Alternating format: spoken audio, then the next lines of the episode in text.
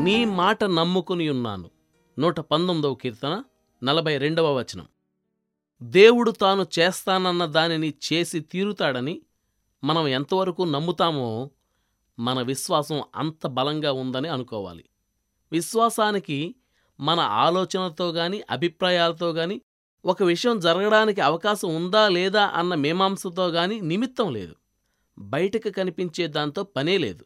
వీటన్నిటినీ విశ్వాసానికి ముడిపెట్టాలని చూస్తే మనం దేవుని మాటని నమ్మడం లేదన్నమాట. ఎందుకంటే ఆయన మాట ఇచ్చాడు అంటే ఇక మనకు చీకటితో పనే లేదు. విశ్వాసం అనేది కేవలం దేవుని మాట మీదనే ఆధారపడి ఉంటుంది.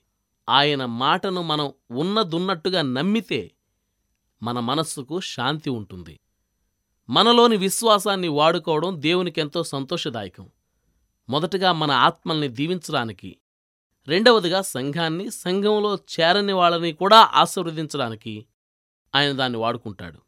కానీ ఇలా ఉపయోగపడే స్థితి నుంచి మనం మొహం చాటు చేసుకుంటుంటాం చాలాసార్లు.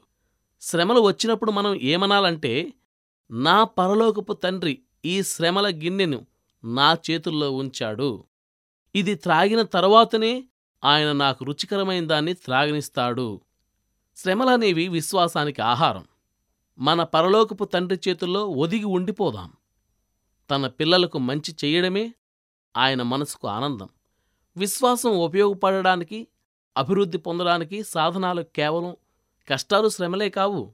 వాక్యాన్ని చదవడం తద్వారా దేవుడు తన గురించి తాను చెప్పుకున్న దాన్ని ఆకలింపు చేసుకోవడం కూడా విశ్వాసం పెంపొందించుకునే మార్గాలే.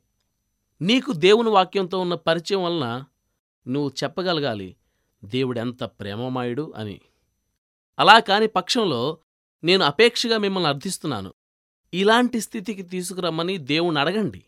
ఆయన దయను మృదుమధురమైన ఆయన ప్రేమను మీరు పూర్తిగా అనుభవించాలని ఆయన ఎంత మంచివాడో తెలుసుకోవాలని తన పిల్లలకు క్షేమం జరగడం ఆయనకెంత ఇష్టమో మీకు తెలియాలని అర్థించండి. ఇలాంటి మానసిక స్థితికి మనం ఎంత దగ్గరగా రాగలిగితే అంత నిశ్చింతగా మనల్ని మనం ఆయన చేతులకు అప్పగించుకుంటాం. మన బ్రతుకులో ఆయన ఏమి చేసినప్పటికీ తృప్తిగానే ఉంటాం. అప్పుడు శ్రమలు వస్తే మనం చెప్పగలం వీటి ద్వారా దేవుడు నాకేమి చెయ్యనున్నాడో ఓపికగా కనిపెట్టి చూస్తాను. ఆయన ఏదో ఒక మేలు చేస్తాడని నా నిశ్చయం. ఈ విధంగా ఒక హుందాతనంతో లోకం ఎదుట సాక్ష్యమిస్తాం. ఈ విధంగా ఇతరులను మనం బలపరుస్తాం.